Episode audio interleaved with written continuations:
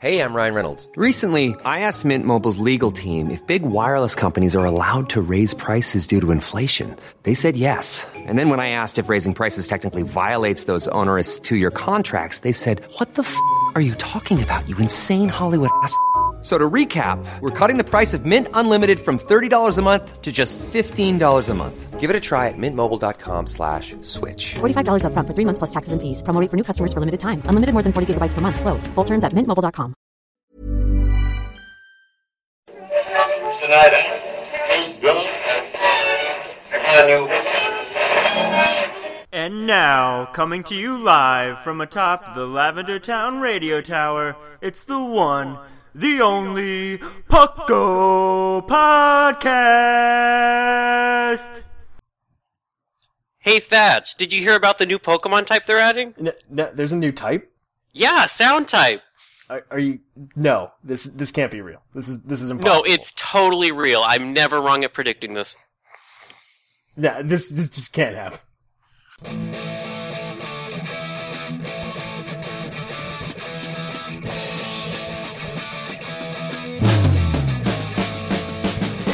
It's Pucko!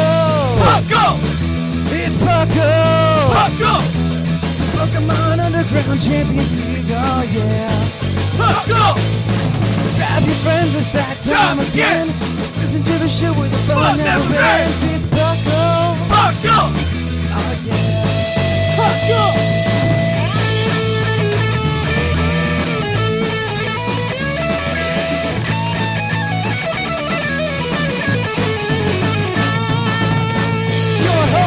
Drink Dash, and your co-host, Larry Hat. It's Pucko. Pucko. Oh, yeah, yeah, yeah. Pucko. Pucko.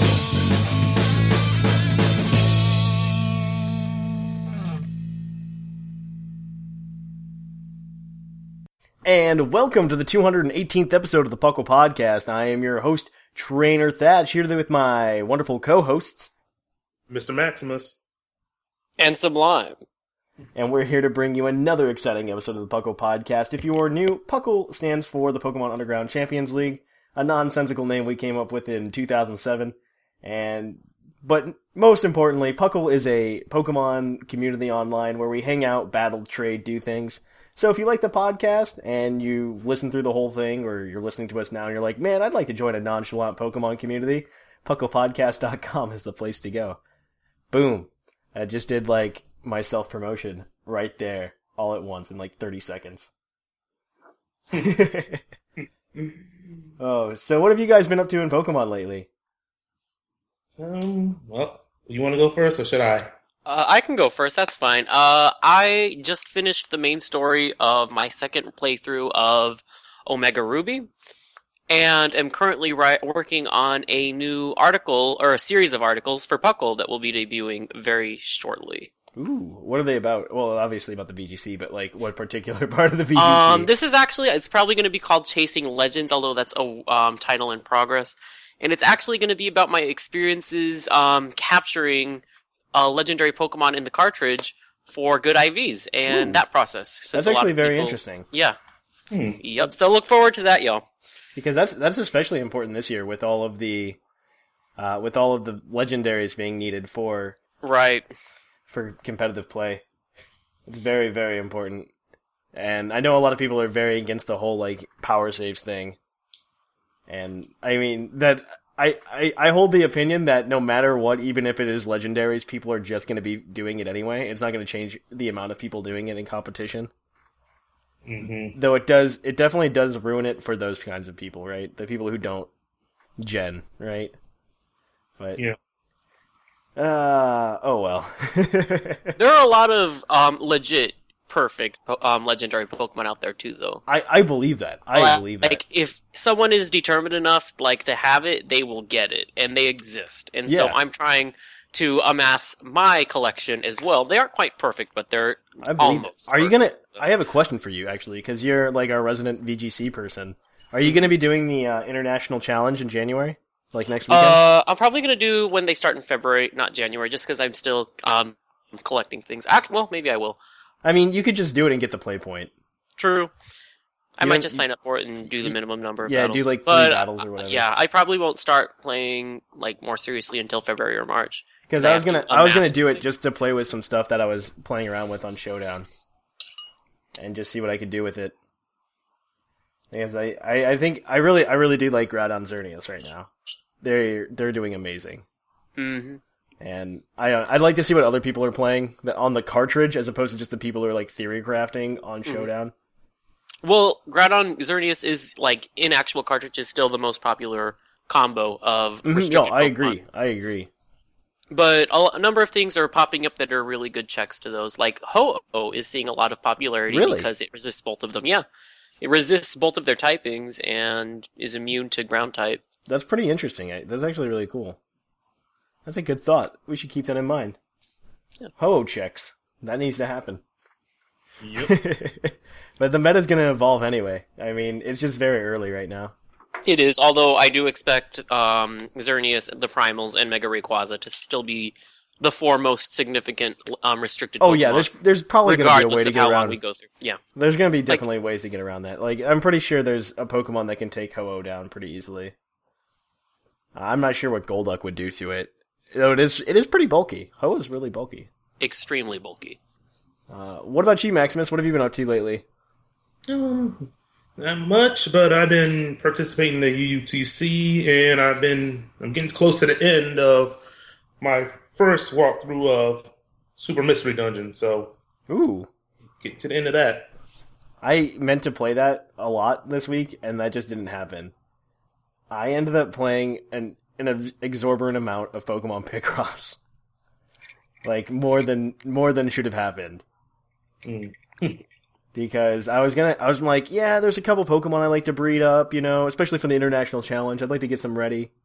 And then it was just like, yeah, so let's do it for the uh, international challenge or and get that done. And then I'm just like, oh, what's this thing that Nintendo downloaded for me on my 3DS?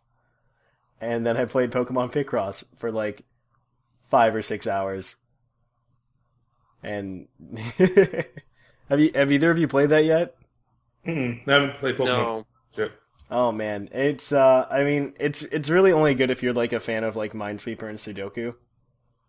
And it's uh it it's definitely a waste of time and it's really bad because it's also one of those free to start games and it definitely has a paywall. There's definitely a point where you hit it and you're just like, "Well, I should probably pay them money or it's going to take me a year to finish this game." so, I don't know. Uh, I I'm not a big fan of Nintendo's recent uh, what are they free to start games. Not a big fan of those. Um, anything else I did? I mean, I played a couple matches for fun against some people, and I was so I was in California working the entire time this past week, so I didn't do a lot, and I I don't know. I've definitely I'm definitely getting ready for the international challenge this week though. It's happening. I'm playing in it. It's gonna happen. Gonna play my 45 uh, VGC matches this week. and probably be ranked at the top. I'm pretty sure. I'm pretty sure I'll be ranked at the top. oh man. All right. So I guess that's all we have to talk about right now. So let's kick it on over to the news. There's been some stuff happening this week. So cue the epic music.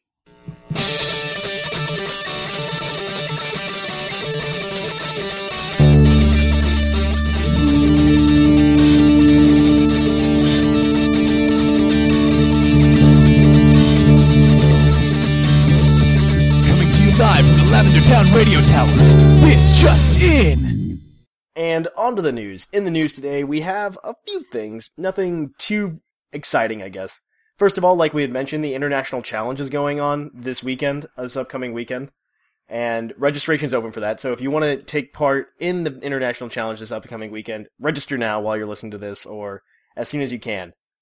Because registration goes until uh, 7 p.m. Eastern. That's something that I think they don't make very clear on at least Serebii, at least, when they're talking about these competitions because it's on the Universal Standard Time, which ends like 7 p.m. Eastern.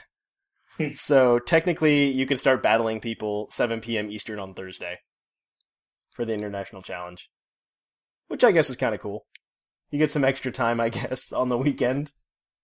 But you got you have until Thursday essentially to get registered. Uh, do that if you want to. You don't have to have your Pokemon ready at that time. Just to be clear, like you don't have to have them ready. You can lock your battle box, you know, on Friday or Saturday, whichever you prefer. If you want to sit down and grind out 45 battles in a day, which honestly sounds awful.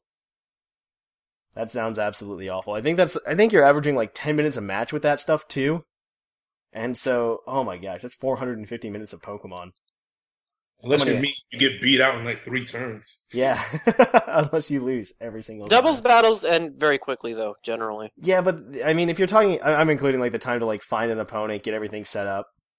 You know what I mean? And if you get if you climb up the ladder, I feel like people are going to take their time more than in other situations, Mhm. and it's just going to take longer. I don't know. I I'm just speculating here, just speculating. Um, other news though, um, it was kind of a slow week, but Mew distribution is going to Australia. I mention this only because I know we have Australian listeners. And it wasn't previously announced that the Mew event that's happening during the 20th anniversary from the 1st to the 24th of February would be happening anywhere other than the US and Canada. But EB Games in Australia will be having uh, this event as well. So if you're in Australia and you need a Mew, because it's been since 2010 since you've been able to get a Mew, this is your chance. All right. And let's see, moving on. There was some interesting news I think that we can discuss kind of sort of for the virtual console release of Red, Blue, and Yellow. This upcoming, I guess it, it's in like a month, right? It's less than a month now. We'll be able to get these games. next month. Yeah, I'm very excited. just to just to play around with it. I hope it's still broken. Like the game mechanics are still awful. Missing number. Missing no needs to be there, and focus energy needs to not work. Ghost types need to be not good against psychic types. oh, I'm sure the type chart will be Gen 1 type chart. Oh, I I hope so. I hope it's broken. Fire does not resist ice. it's gonna be great. Crit I- is based solely on speed. There's some great stuff. it's a lot of broken stuff. The fact that Pokemon is as big as it is today is amazing, considering how bad of a start it had. I wonder if the Mew glitch will still work. I hope so. I mean, if everything else still works, I think the Mew glitch would still work.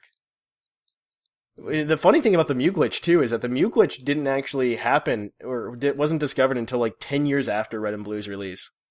Mm-hmm. It was such a long time. But the news that's coming out about the Virtual Console is that you will not get the Virtual Console save points. You're only allowed to save like the game allows you to. So if any of you are familiar with Virtual Console, the thing is, you're allowed to save pretty much at any time. So, uh, I, I recalled, Pokemon too. You can save at any time, so really well, unless you're in the middle of a battle. So that's kind of the difference here. You can't do it in the middle of a battle. And the, so a lot of people were making a big hubbub about this actually, which was really confusing to me because you just save in the game, right? Like just you were saying, Maximus, right? Just save in the game whenever you want to. Who cares?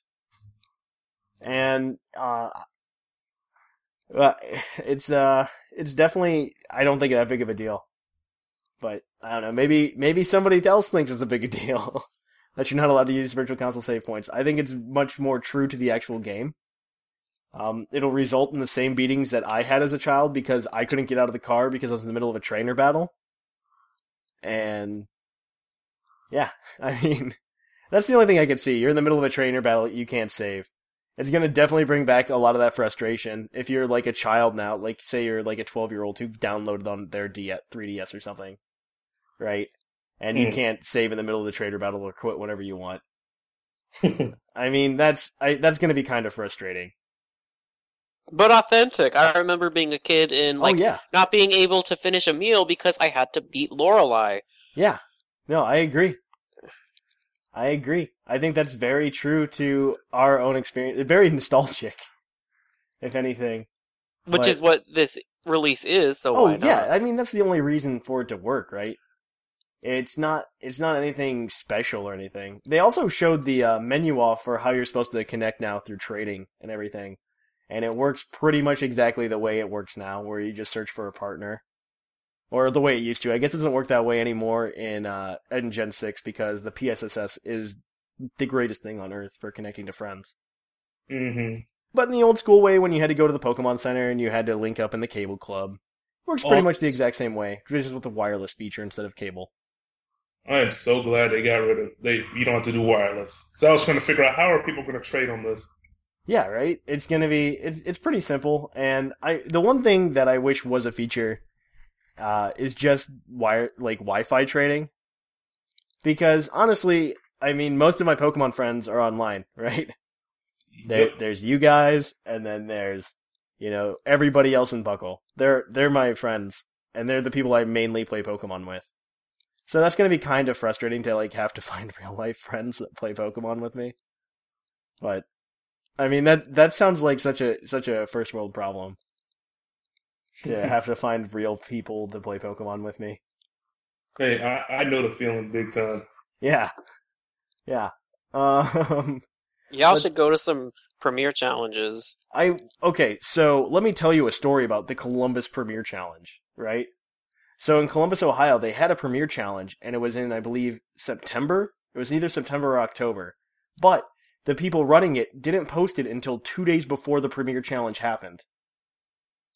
And so I was just because I was just like, yeah, I know they had a premiere challenge last year in Columbus, and I want to go to it, right?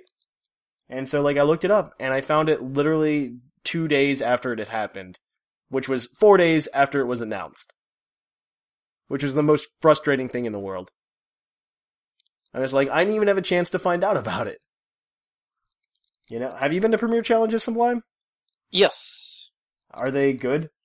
they can be. Um, it's a really good way to meet people who have the same hobbies as you in real life. I think the Premier challenges are a little bit better than the leagues for video game players. I know Maximus goes to league, hmm and I've been considering it myself, but the problem is the leagues are a way more, I believe, TCG oriented than than VC or video game oriented. That's true, but they sometimes include both. Like there are some leagues that only do um, TCG, but there are other leagues that include both. So yeah, I know it's they'll worth include checking both, but out. even the ones that I have both are like very TCG oriented. And if you don't play TCG, you kind of feel like you Left don't belong. Mhm. That's how it is in mine. Like I play VGC more than TCG, even though I do play with the cards and I Yeah. have cards. But I'd rather play VGC. There'll be three VGC players or people even with the video game, Yeah, and there'll be like maybe fifteen, like maybe ten people, other people who play mainly the card game. And it's weird because they said they, well, it's not weird, but they have the video game, they just don't play competitively. Which is, I was like, I'm screaming to myself, ah, come on, can I find someone else to play with? yeah, right. It's just it's really fr- we should just all move to the same city. Done. Problem solved. Oh, in the, fu- hey, in the future, Puckle's going to be its own city. I'm a big fan of us all just we should we should win the lottery. We move everybody to the same place. We're perfectly happy. an oil tanker. Uh, oil we could live on an oil tanker. I'm down with that. To a remote island. That could work too. We could just get a small island. We just live there, play Pokemon. That's all we need. You don't need internet access because everybody else is playing Pokemon. Well, let's see. The last piece of news I wanted to bring up is that a majority of the Pokemon movies are now on iTunes, Google Play, and Amazon Instant Video right now for purchase. They're remastered. I don't know if that means they're going to look any better. Does it See? say HD? Uh, I would assume HD. They're digitally remastered. I don't know what that entails. A digital remaster of an animated movie. but they're missing, I believe, Hero. They're missing like movies five through nine, and they're missing. I I'm not. Sure, they're missing a couple others, but they have one through four, and then 10, 11, 12, 13. I believe that's 14 uh, 15, and they're missing the Diancie movie. They're missing the Diancie movie in like 4 through 9, or 5 through 9. Which, I mean, that's not a bad showing. That's a good majority of the movies. The important thing is that includes all of Misty's movies. It does No. not. Heroes is not there. Really, I thought she was only one through four. Nope. Heroes. Pokemon the movie, uh, the fifth movie Ah. has Misty in it. And so, it does, you, you are unfortunately missing Misty. oh no, what will I do? What's even more upsetting is I would really like to see uh, Mewtwo Returns remastered on iTunes. Oh, That's it. There's a there's a couple good specials. There's Mewtwo Returns. There's Um, what is the other one? Uh, there's like one with an island or something in it, where it's like Illusion Island or something, where they pretty much harken back on like the first nine movies or something like that. And Oh, oh, they, oh, when the one they take Pikachu's memories and they yeah, that one. That one's there. That's pretty good. I don't know. Honestly, I'm not. I don't really care about anything past Arceus and the Jewel of Life. It's kind of just gone way downhill since then. Like, way downhill. The Zoroark movie's not bad. But, uh, when you have the movie that had two movies essentially, just Pokemon the movie Black and White, um, you have Kyurem. Those are available on Netflix. Don't buy them. Yeah, no, exactly. Kyurem and uh, the Sword of Justice. Oh God, that that movie's just awful. Fight me, Kyra. Yeah, exactly. Fight me, Kyurem. Why? Why are you doing that? I just don't understand. You want the awkward giraffe to come out of its cage. And then there's uh, Genesect, which had Mewtwo in it, but it confused everybody because it's not the same Mewtwo for some reason. Which is just anyway. Why'd you bring Mewtwo? I don't understand. There would have Uh, been some mention of there being another Mewtwo out there. I I have not seen the Beyonce movie yet, so I guess I can't say anything about that. And I watched the Hoopa movie, and I was very disappointed. Like insanely disappointed in the Hoopa movie. It was pretty garbage. Oh, but that's it for the news. That uh, that's all the things that are happening. Puckle news. We still have the T- the UUTC happening, which is our annual OU tournament. I keep forgetting to post a prize video or make one, and maybe I will remember to do one after this episode. I need to because we actually have some really cool prizes. We have a uh, have a plushy Charizard, um, which is really cool for the first place person or second place person to choose from. Uh, we have a set of the Kanto badges, which are really nice looking. Uh, they're just pins. They look really nice. They're really, I mean, I know some people already have them, including myself, but they're really cool. So that's something to go for. And we also have a uh, Celebi plush, which is going out as well. Ooh. So these are what this is, these are the stakes you're playing for. And because our Patreon's doing well, we're going to be able to hopefully make at least first place prizes for the rest of our tournaments this year as well. So, and if you want more prizes, maybe you should donate to the Patreon. I don't know. Uh, uh, no, honestly, if you if you if you can afford it and you want to do it, more than free. Not to force you guys into that.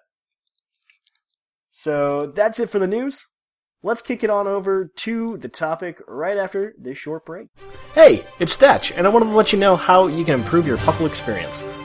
First, you can come to PucklePodcast.com where we have a chat box and forums where you can talk to many other Pokemon fans who also listen to the show. You can keep up to date on the latest Puckle news by following us on our Twitter, liking our Facebook page, subscribing to our subreddit, and following our Tumblr. Don't forget to review us on iTunes, though.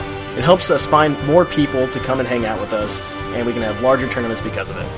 And if you're feeling generous, we also have a Patreon where you can donate in return for some awesome rewards. And as always, thanks for listening and for all the support you give us. Catch you guys on the flip flop. And on to the topic today. Our topic today is fairy type, a retrospective. I guess I guess I'll call it a retrospective.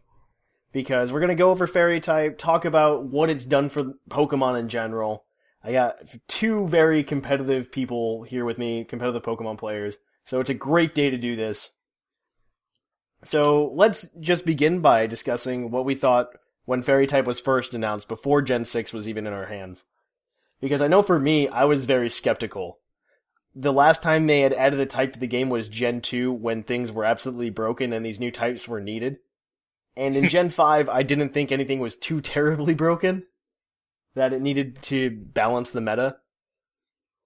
So, I mean, I was very skeptical. I also didn't like that they called it fairy type. I wish they would have called it like magic type or something to make it more universally friendly.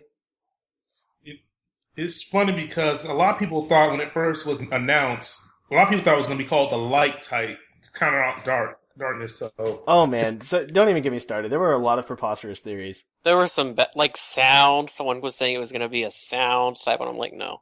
Sound, Sound. there was they're gonna add sound and light type, and it's just like, well, light type's not really necessary because psychic type is kind of your light type. In Japan, it is the equivalent. Yeah. And it was just a translation thing that leads people to think that, and they were gonna people were thinking that they were gonna add two new types, sound and light, and it was very odd. I would not have been a fan if they would have added sound and light type. Let me just say that right now. I can only think of two Pokemon, well, two lines that would even be considered for sound type. Right? I mean, I'd see the Whismur line, and then I don't even know the other one. I I have no idea. They wanted like Yveltal to be sound type or something like that, and I'm just like, eh, you're, you're going, you're stretching it, you know. Hmm. It's just one of those things that I built up a, a resistance to over the years. I don't know. Sublime, what were your initial thoughts? I shared a lot of your initial thoughts. I'm like, I didn't think anything in Gen 5 was too good. Um, and so I was like, well, do we, like, I'm okay with them adding a new type. I just didn't think it was necessary. And I'm happy that they've included it looking back at it Oh now. yes, but, I think I think Fairy Um, Type's a great addition. yeah. And I'm not bothered by them being, uh, by the fact that it was titled Fairy type. I'm like, we have Dragon type and Ghost type. So why not just, why not Fairy? I mean, I got over it pretty quickly. I got over the fairy type, it, like the the naming issue, very quickly. But initially, I was just like, "Wow, this is a really you're gonna make you're gonna make the pink type," and I, that's what caught me off guard. I'm just like, you could have like made it magic type, and then nobody would have really complained. It wasn't. It. I thought it was more of an issue than it than it's turned out to be. Very much so. Like it's definitely it's definitely a non-issue right now. Nobody cares that it's called fairy type. I was they they came out with the day that they uh they discussed fairy type. I believe that was E3 actually, 2014 With the or not 20, tw- 2013. It was at E3 that they announced fairy type. I Yes, remember this yes, it very was. clearly. It was in the Nintendo Direct presentation, and they they talked about it being immune to dragon. That's all we got at the time was that it was immune to dragon. And they came out with like the coolest artwork, which is this uh this Sylveon like falling down on top of this Hydreigon, which I thought was absolutely awesome. Hmm. It was definitely one of the cooler things. Definitely one of the cooler things. I really want a poster of that still, actually. That one always made me sad because Hydreigon is one of my favorite Pokemon, and it's just like it wasn't even one of the better dragons, you know. Well, like there at- were better dragons available, and then Okay, and now it's just I- got I this know. quadruple weakness, and I'm like, Ugh! I, but it's okay, it's okay. I, I don't know what you. I looking back at how the meta was played in Gen Five, where it was very fighting type heavy. There were a lot of dragon types running around unchecked hmm because I I think I told this story last week, maybe, or I might have been telling this to the guy I was flying with to California or something. I believe I told somebody this story very recently though, that at least in Gen Four and both in Gen Five, you just kind of had this escalating thing, these holes being filled because first it was in Gen Four, Garchomp got banned and put into Ubers, and the problem was there was Salamence just came and filled his spot. And very soon after that, Salamence gets put into Ubers because Salamence was going unchecked because his check was Garchomp. And then then you then you had like Dragonite and Flygon left, so it didn't really matter. And that, and that made a pain. But you know, you just had these you had this constant filling like this role filling and these overpowered dragon types that were just dominating the scene. Because I don't actually remember in Gen 5 or Gen 4 a team that I built without a dragon type on it. It was almost mandatory to be running a dragon type. Because there was no reason not to, first of all. Dragon type moves were resisted by almost nothing. Steel. Uh, steel, that was about it, right? And so you take a, you could take care of the steel type, and then you've got a dragon dance on Dragonite or dragon dance on Salamence, and then you just click outrage, and you're going to town. Nothing that anybody can do to stop that, right? Yep. And that, looking back, that was a problem. I didn't realize it was a problem because that was the Pokemon I had known for uh, how long? I don't know, t- 10, 12 years at that point. Ever since Steel and Dark type came about. Never, I, I mean, I'm very reluctant to change in Pokemon just because I don't want too many things to change the way that, I don't want their core mechanics to change, you know what I mean? I think, I think we can all agree to that, that that's what we love about Pokemon is the way that it's played now. I, I do I did like the addition of Mega Evolutions at the time. I thought that was a very cool addition. I thought it was something cool, new, a way to change the gameplay. and it has. Mega Evolution, in retrospect, has definitely changed the game, but not to the extent that like Fairy type has. right? Fairy type is definitely, definitely like, it was great that it it it's definitely brought balance to the metagame, Mm-hmm. like a balance that I never thought was possible. I don't know. I, I, any you have thoughts on that? Um, I think Mega Evolution has a bigger impact on the way the game is played than Fairy type, but I love the Fairy type in the type chart. Um, for the most part, I really don't think it needs to resist bug. That But that is a problem. I agree with with that. It felt like a slap in the face to Bug. Bug Well- doesn't get any nice things. No, it doesn't. Bug Bug definitely got slapped in the face there.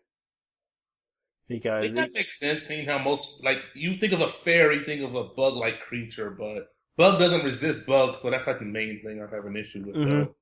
I I don't know. It's just it seems really dumb to me that that bug type resisted. I I love everything else about it because fairy type kind of was just like here's this type and we're we're gonna want it to do pretty much everything it needs to do. Gen 5's very fighting type heavy.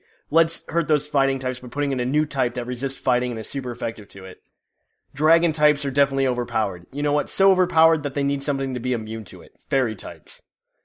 Um, and then they're just like, you know what? Poison and steel. Those types aren't very offensive. There's no reason to run any of those moves. Let's give them a reason. Let's let's make this Pokemon weak to both fi- steel and poison types. It was nice to give Poison the boost. Poison Yeah, definitely Poison needed, it. needed it. Poison desperately needed the boost, right? It was almost a type that was forgotten about. Well, Poison is a really good defensive type. Like when I thought of Oh, yeah. Poison as a type before Gen 6, it's like, oh, I want Poison typing as the secondary typing because it's good defensively. Mm-hmm. No, I agree. But That's I, you would yeah. never think of running Poison nine times out of ten at least. No, you wouldn't because there was no reason to. But now that there's fairy type, fairy type has taken a very large prevalence too in the game. I I don't know that I see a t- I don't know that I see a team that is not carrying a fairy type anymore. And if you're not, it's kind of dumb because Mega Sableye. Which is also another thing. First of all, they ruined all the Pokemon that had no it had weaknesses. zero weak. Well, you have things like Levitate, Eelektross, I suppose. That doesn't count. Mold breaker, Haxorus, bada bing, bada boom. yeah, right. Who uses Haxorus? Nobody. Answer's no, but base nineties. I was I was really excited when Haxorus came out actually, and we were given it because I'm just like, yeah, another pseudo legendary. It's gonna take the place and be like as good as And Garchomp. wasn't. And then I'm just like, well, the reason Garchomp was so good is because he has a base, I believe, 103 speed, right? 102? One, it's I think it's 102 or 103. It's 102 just, or 104. It's an even number, I can tell you that for sure. it's just It's above. 102. It's just above 100. That's what I know because it was just fast enough to outrun almost everything it needed to outrun, and that's why it got bumped up to Ubers in Gen 4 and Gen 5. I mean, maybe not Gen 5, but Gen 4 definitely got bumped up to Ubers, and that was uh, you know that's why it happened. And then we get Haxorus. I'm like, yeah, Haxorus. It's gonna it's gonna do the same thing and like be on the level playing field as Garchomp. It's gonna give us another counter to Garchomp, and then it was 97 base speed. And I'm just like, what? Why would you make this awful? That's the only thing he has going for it, is that he's supposed to be fast, and you made him not fast. One of the bigger I mistakes. Hmm? I love my Haxorus. He's my favorite dragon. oh man, I don't know. But fairy It's a great line. Oh yeah, I agree. In terms of design and other things, it's just not. It's not very Great. useful. I mean, pure dragon typing is actually really bad. I don't Yeah. think there's any pure dragon that actually does anything. Uh, Goodra? Okay, never mind. I lied. oh, that was fast. That was pretty fast. I shot down. I my lack of competitive knowledge prevails. Uh, There's only three, like three, at least three lines. oh, right? I think there's only three lines of pure dragon, maybe all the way up. It might even only be two. Honestly, I'm well, not. if you count something like no, Druddigon is pure, and it's just Uh, I think that's three if you count Druddigon. yeah. Three. Druddigon is like really not good though. I mean, I would assume he has something in a lower tier, maybe, perhaps. I don't know. Maybe I don't know. I don't I've play seen both Druddigon. of those. I don't either, but I wouldn't be surprised if it had some use somewhere at some point. Yeah. Yeah. I'm very happy with this though. That fairy back to fairy type. Fairy type was definitely uh, one of the best decisions. I'm My one like lament with the fairy type, aside from bug getting the short end of the stick and totally not deserving it Yeah. is that it is resistant and super effective to dark just because dark is my favorite type. So it was I don't. Dark kind of needed that as well, though. it did it did it. It's only effective against like two different types, and it, it doesn't have a ton of Ghost and resist.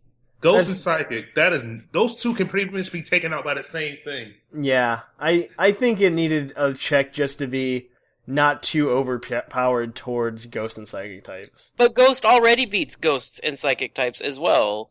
And Okay. Ghost isn't resisted by Fairy. It's just Dark type. And I would have been fine if it either resisted or was super effective. I just felt hurt when it got both on a personal level. On and that's personal- it's fine. You know, it is okay. Dark is still a perfectly good type. hmm Um, it just hurt. And you know what? It's it got sort of balanced out by the fact that Steel no longer resists Dark. Yeah, no, it def- that's definitely true. Steel, Except Steel also doesn't resist Ghost, and that doesn't have a fairy weakness. Well, I not think- anymore, it doesn't. I think I think Steel. I think that's that's definitely something from Gen Six that a lot of people I think missed. Is that Steel definitely lost its resistances to Ghost and uh, what is it? Ghost and Dark. Ghost and Dark. So that's the only reason I'm okay with Dark being weak to Fairy, is it's no longer resisted by Steel. Steel definitely. That's definitely my got consolation prize. it got somewhat of a debuff defensively, which honestly, In exchange for a boost offensively to Fairy types. yeah, I think that's I think that was very needed though. I think that was very good because Steel Ste- is, in my opinion, the best type of the game. it, Oh. it it was. I don't know if it is I think anymore. it still is, in part because it's effective against fairies. I don't know. A lot of the moves that I mean, you could run Iron Head. There aren't the move pool for offensive steel type moves is very low. Flash Cannon and Iron Head. Yeah, those are the two or moves you if go you're with. Scizor, you have Bullet Punch, I suppose. Yeah, the the move pool's just very small for that, which is I underwhelming. I think I would like to see more offensive moves put into steel Gen Seven hopefuls. You know, just give me a little bit of a boost towards, you know, steel type moves and maybe even poison type moves. I would also like to see some more physically defensive fairy types. There aren't too many of those like physically defensive fairy types. A lot of them are Mm. very squishy physically. Most of them are, they're very good special defensive wise. Yes, that makes sense. Like it's a more special than physical It- type. I, I guess so, but I wouldn't. n- The problem is, I mean, I'm not going to say this. This is bad. Like fairy types are just awful because of this. Because fairy type is, as we said, a very new type. It's it's Yeah, very we new. just need more fairy types, and that's fair. That- that's the thing. We need we need it needs it needs another generation or two to really Right. set in. Because like when Dark and Steel had the same problem back in Gen oh, 2. there were only six of them a piece in Gen two, and uh, for Steel type, two of those were Magnemite and Magneton. Another one was Steelix. You had Scizor, and then Dark type was even worse because two of them were well, no, one was Sneasel, two of them were Houndour and Houndoom, one of them was Umbreon, one of them was Tyranitar, and then the other one was uh, Murkrow. I mean, you're not you're not looking at too many Pokemon. Yeah. But still, most of them were pretty much evolution, so you weren't even getting anything too much new. No, you weren't. It was, it was. I mean, yeah, it, just wasn't a lot of new things back then. And so, like I said, you just need a couple more generations to really let a lot of things kick in. Which I mean, I would like. I can't wait to see Gen Seven, Gen Eight Fairy type. Now, I think I think this is a valid question at this point, though. Uh, what do we think about adding types in the future now that we've had Fairy type be such a success? Honestly, I don't think it's necessary unless over time one of the types becomes um over centralizing or overly powerful, Mhm. which I don't feel is the case at this point. So I'm not worried about it. If they need to, they will, but I don't anticipate it happening anytime soon. I I agree one hundred percent. What about you, Maximus? If they do, I want them to at least wait another generation and see how it settles out. Yeah, I because agree. I, I, I just, yeah, I don't want them like willy nilly like dealing out types. That'd just be and, and they don't want to either. I would no. think. I don't think so. I mean, it was honestly how many years? It was the year 2000s when Gold and Silver, or 99 is when Sil- Gold and Silver came out, something like that. Mm-hmm. 99 or 2000, one of those two, and or 2001. So you had a 12 year gap between adding types. So I feel like I'd be okay with waiting another 12 years for them to add another type. Another 10 years would be absolutely awesome. or 10, 12 years, which I think is enough time to let the game settle. And I don't see any problem with that. I'd love to see fairy type get a bit more fleshed out, give us some more physical, defensive, physically defensive fairy types, other than like Mawile. And let's see. I don't Oh, it just came natural with the steel type though. Mm-hmm. I don't know. It's uh, it's pretty nice though. It's pretty nice. I think overall we can all say that fairy type has been a great addition to the game, competitively especially. It's just been such a good addition to balance so many things out. It's I, I'm happy that I can run a team without running a dragon type, and Mhm. uh, it's it's definitely something I wish I I I wish my older self would have accepted and wouldn't have been so harsh to judge. Because at least when they added this type, they added it the right way. They did it right. Nothing was messed up. And uh, that's pretty nice. Any closing remarks from you guys? I guess not. Um, You know? my thing is, I love when there are types that have every possible combination with other types. Mm-hmm. Like, I think you can have water literally any other type, and it exists. Oh yeah, it does. I think. Um, so I just look forward to seeing what types it gets paired with that don't exist. I really want Fire Fairy, like really bad. Right? Or Ghost Fairy. Those Mhm. are both two things I'm interested in. I'm very excited for a Fire Fairy type. I mean, there's a lot of type combinations that don't exist. To be fair, Yes. There's a Especially lot for Fairy. Like, Fairy probably has the most um, lacking type Mm-hmm. combinations. I agree. Of- So I look forward to it's new. seeing which ones get added at what point in the future. Yeah, Yeah. I guess and we'll if they're see. on Pokemon that are good or not.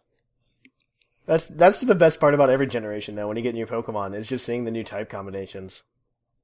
Hopefully, we'll get to see some really cool ones, though. So I guess uh, I guess that's it for the topic. So we'll kick it over to commercial break, and we'll be right back. Catch you guys on the flip flop.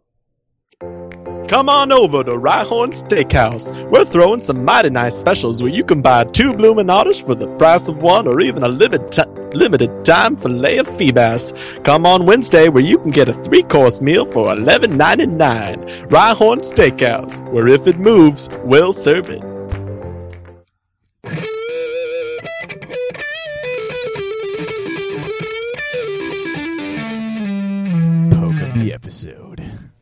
And welcome back to the Puckle Podcast. I'm here with your Pokemon of the episode. Our Pokemon of the episode this week is National Dex 685, Slurpuff, the meringue Pokemon. It can distinguish the faintest of scents.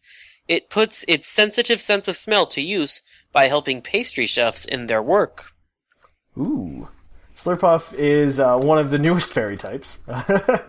I guess they're all new, as we were discussing, but this one's exclusively made to be fairy type, was always thought to be fairy type, which is really good. Um, Slurpuff is actually really good competitively. I think I've seen them both used in VGC and singles format in the same exact way, which is you run a belly drum Sitrus berry set with Unburden. And he holds his own pretty well. I think he's in UU now, he started off in NU, which I never understood because Belly Drum Sitrus Berry is incredibly good. And is is actually the best set that they suggest using on Smogon. Uh, you use Belly Drum, it activates the Sitrus Berry. Uh, you're you're running Unburden, so your speed's doubled now. Your attacks at times four, and it doesn't have a shabby attack either. It's base eighty, so it's not bad. And you can be running Play Rough, honestly. Tra- Drain Punch is awesome to even recover more health. Make up for your missing health, yeah. Yeah, and And that taking steel types too. yeah that that covers a large majority of the metagame. Super effect, or at least neutrally there, and you can run sub or uh, not substitute, but return as the your uh, as a third move to hit whatever else. The I think- poisons. I think poison's all you need. I think that's honestly all you need, and you hit everything neutrally from there. And that's that's awesome. I mean, it's really hard to stop a Slurpuff when it's once it sets up like that too. It's really really hard. Maybe next year in the UUTC I should run a Slurpuff. That sounds like a lot of fun, actually. Sounds like a lot of fun. But yeah, if you're gonna, yeah, that's what I would run with Slurpuff. Um, I would honestly just max out its attack and max out its speed. That's the way I'd go with that. Smogon has like a specialized uh, set for it and has some stuff sho- shoved into its HP. I think it's to survive. I'm not sure what it's to survive. Let's see. I don't know. It's a very UU specific set though. But if you're running him in OU, I would just max out the speed just so you go as fast as you can. Charlie, 252 speed, 252 attack, and I guess you put that in I don't know, defense. You need to put whatever. just enough HP where it's divisible by four precisely. Yes, you need to make sure Whenever that you're that's using true. an unburdened belly drum. That that might set. actually be why it is that 28 HP for. That might be what 28 HP is for. Just to make sure of that. I mean, you could also, if you really want to, just you know, make its IV suck. So, in. HP or something like that. Make them now 31. But you know, that's that's being nitpicky. It's actually really hard to not do that. Like that's why a lot of people have problems with hidden power Pokemon. Though Whimsicott, every time I bring up hidden power breeding, does suggest if you have Pokemon Black or White 2, and you can sync the games, you can get Ends Pokemon on every route, or something, not every route, but you can get Ends Pokemon who have 30 IV, 30 IVs all the way down. So you get your even IVs that you need for uh, hidden powers. She's kind of right. That was the best advice about hidden power I had ever like heard. I agree. Shout out to Whimsicott for that. I do agree with that. She is 100% right in that. so if you need to Just breed for imagine- hidden powers. Oh yeah, Maximus, go for it. Wasn't there someone in like the previous games that can tell you what the hidden power was? Oh yeah, there's yes, one in there's every one game. in every game. One Wait, every even in this game? Yeah. Fortree, Fortree City. Yep. For ORAS. If you're playing X and Y, it's in It's in uh the place Anistar. with the psychic. Yeah, Anistar, the psychic Anistar type City. gym. Oh wow, I am an idiot. I've been taking my Pokemon going against different types of Pokemon to figure out what the hidden. Oh hidden no, power- you're no, you just you're go get doing it checked out. Oh my goodness. It's always in the exact same place where you receive the hidden power TM. yeah, I too, believe so. Yeah. Maximus is a moron. I mean, it's just one of those things you just don't notice sometimes. It's one of those small things, you know what I mean? That you just don't know about. Uh, if but we can take Slurpuff to the TCG, and he has actually got two very good cards. I'm very surprised with them that are in rotation. Obviously, they're in rotation. But first one is a uh, from the original base X and Y set, which if you bought the uh, fairy deck with Xerneas is actually in that. Yep. I mean, if you want to build a fairy deck like Scrawn, the very good way to do it is to actually buy that deck. That deck is a very good basis for fairy. Buy four of it. Buy four of it. yeah, if you buy a lot of it, you're gonna be pretty good. You're just missing a couple EXs, and you can almost build a full fairy deck out of it. It's got a lot of garbage cards, but a lot of these starter decks have a lot of garbage cards. So we ha- it, we have Slurpuff, and it has the ability Sweet Veil, which allows that any Pokemon with a fairy type energy attached to it can't have any special conditions. What? That's amazing. Okay, that's great. And it has Draining Kiss for one fairy energy and one colorless, which does 30, which allows you to heal 30 from Slurpuff. That's garbage. You you just Yeah. want it for the ability. You just want it for the ability to sit on the bench. That's all you want. Yeah. Uh, the other one is actually from Phantom Forces, and it's really good as well. Um, its ability is tasting, and once during your turn before you attack, you may draw you may draw a card. If there if this is your active Pokemon, you can draw another card. That's amazing draw power just from Slurpuff. That's just great. I can't believe that. It's such good draw power. It is. Um, originally the XY Slurpuff was more popular before the Phantom Forces one came Mhm. out, but I think at this point, because uh, Fairy is one of my favorite decks to run with Mega, Mega Gardevoir, um, Aromatisse. Aromatisse is much more popular in the TCG for Oh, yes, energy it- transfer. Mhm. A lot of decks can't fit in Sweet Veil Slurpuff anymore. It's still really good and perfectly viable, but it's not as common as it used to be. I think the more common one is the Tasting Slurpuff because it fits into a ton of decks just for card draw. Yeah, no, Slurpuff is just it's just one of those really good cards. They're both really good, yes. It, it, I'm very happy with both of these cards. I couldn't believe it. There was a third Slurpuff, but we're not going to talk about it because it's not that good. Uh, it's just it's it's a promo too, which makes me even more upset. I'm just like you're gonna make this, you're just gonna make this card your promo. It's just awful, absolutely awful. Most of the most of the promo cards though are are awful. Most Pokemon TCG cards are pretty awful. I should say that. True. Most Pokemon cards are really bad. Unless so Slurpuff has three cards and two of them are good. Yeah, I life mean- is good. That's really good for Slurpuff. I mean, yeah, that's pretty good. really good. Oh, I just realized that shiny Slurpuff is chocolate. Oh god. Oh god, that's one of those that they thought out. I can't believe. um, there's not really much trivia with Slurpuff as it's just like a new Pokemon.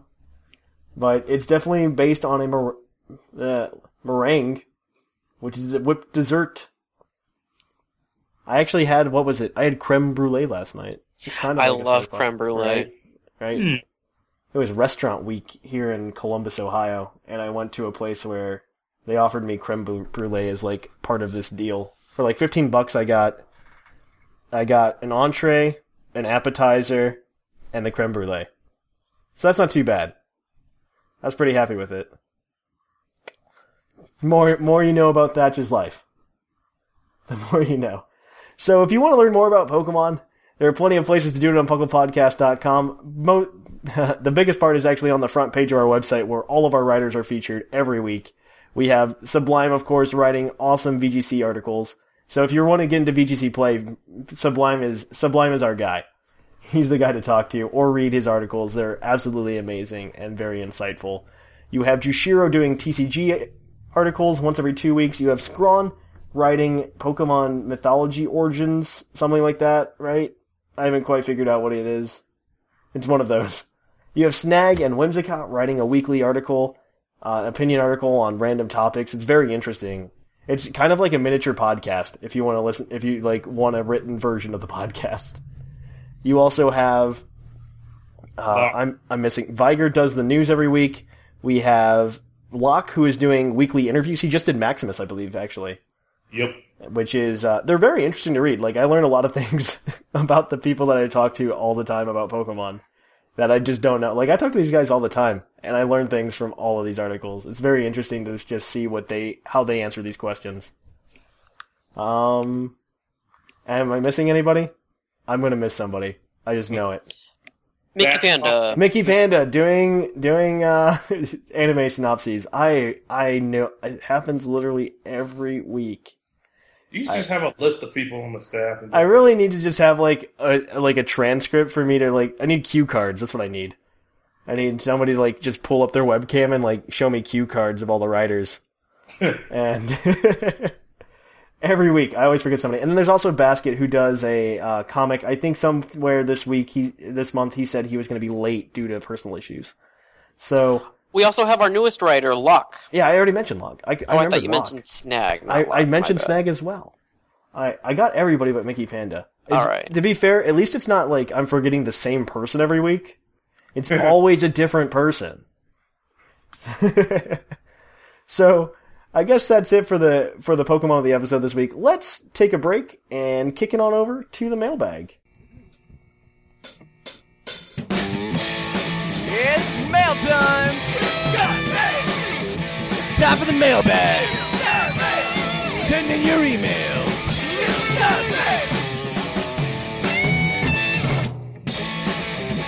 The mail's here! Check your inbox! It's time for the mailbag! Mail! And welcome to the mailbag. As always, the mailbag is brought to you by the energy drink Green Tauros, the energy drink that gives you hooves. And as always, we'll be giving out the Green Tauros badge to an email that we think is worthy, and sh- there are sure a lot of emails this week. Probably one of the largest mailbags I have ever done for Puckle is this week. Uh, quantity wise. I don't know about quality wise, but quantity wise, definitely one of the largest mailbags. Uh, for those of you who are new listening, our mailbag segment is where we let you guys email us in answering questions about things we've discussed this episode. So we're going to be reading emails, talking about what have, uh, what are you most excited for in the 20th anniversary, which was the question we asked last episode. So let's dig right on in because we sure do have a lot of emails to get to today. So our first one is from Momo. Hey Thatch and co-host, it's me, Momo, here for the mailbag. This is my first mailbag, so sorry if it's bad. Whoa. Little negative. Uh, I will give a quick backstory about me and my and Pokemon. So on my birthday, I got a 3DS XL. I got Pokemon X with it. I know it's old, but don't judge. And I finished it, then started the Nuzlocke of it, almost at the fourth gym. Then I bought Pokemon Alpha Sapphire, caught a Zigzagoon, and put it on Wonder Trade. Then got a level 100 shiny Darkrai. That's enough of my background information. On to the topic, Nuzlockes. He's answering the mailbag question from last week because I recorded early last week and people still send in emails, so my apologies. Well, I'm just starting one and I'm fairly new to Nuzlocke, so I can't really say much about that. But if I, but I find Nuzlocke's fun and typically challenging. Quick story, when I went camping and roasted marshmallows, I called them all Thatch. And I roasted Thatch. Now good luck on whoever wins the mystical, amazing, fantabulous Green Tauros badge. Momo the Australian, out. Alright. Uh, you want this next one from Bjorn, uh, Maximus? Sure. Hi, Puckle Crew. I'm late on this mailbag, but I just finished listening to the Nuzlocke episode and wanted to join the conversation. I haven't done Nuzlocke yet, but I want to. I did a start on Wonderlock and why, but under slightly different rules than Fluffius described. My Wonderlock rules are you get your starter, catch one other Pokemon, Wonder Trade them both away. This is your starting team. Each time you beat a gym, you may catch one more Pokemon and Wonder Trade it away, keeping the results. Before the Elite Four, you may catch an additional four Pokemon, Wonder Trade them away, then go fight the Elite Four, giving you 14 Pokemon to choose from. I found these rules with a Google search and enjoyed them. I haven't been playing getting knocked out kills the Pokemon, as you are so restricted to the choice that you are flexing around a limited team and is a challenging enough. I also think a rule should be mentioned for Wonderlocks. If you get a high level Pokemon, you should Wonder Trade it, as it would take the fun out of the game. The same goes with legendaries. I don't have any good lock stories, but I love Mr. Maximus' story. Hey, shout out. shout out to round my round one UUTC opponent, Arkham Shiftry. Thanks for a fun game. See you later. Bjorn. All right. So our next one is from, I believe, Basket. You get this one, Sublime. All right. Hey, hey, hey, Puckle peeps. It's your favorite favorite fashion accessory, Basket, back to mail in these bags. I noticed last week that Thatch said he didn't see the fifth installment of my comic up, and there's a good reason for that. I had to skip this month due to some pretty serious family matters down in Kentucky. Long story short, I had to leave my drawing board in Seattle for two and a half weeks. I already put up a posting ex- uh, explaining this, and also detailing some new and exciting things I'm going to do with the comic. During this month, since I feel bad about not being able to put up the comic, I'm doing character profiles of all the ones you've met so far, as well as others, and I'll be posting these from time to time up until February 15th, when the fifth installment will be released.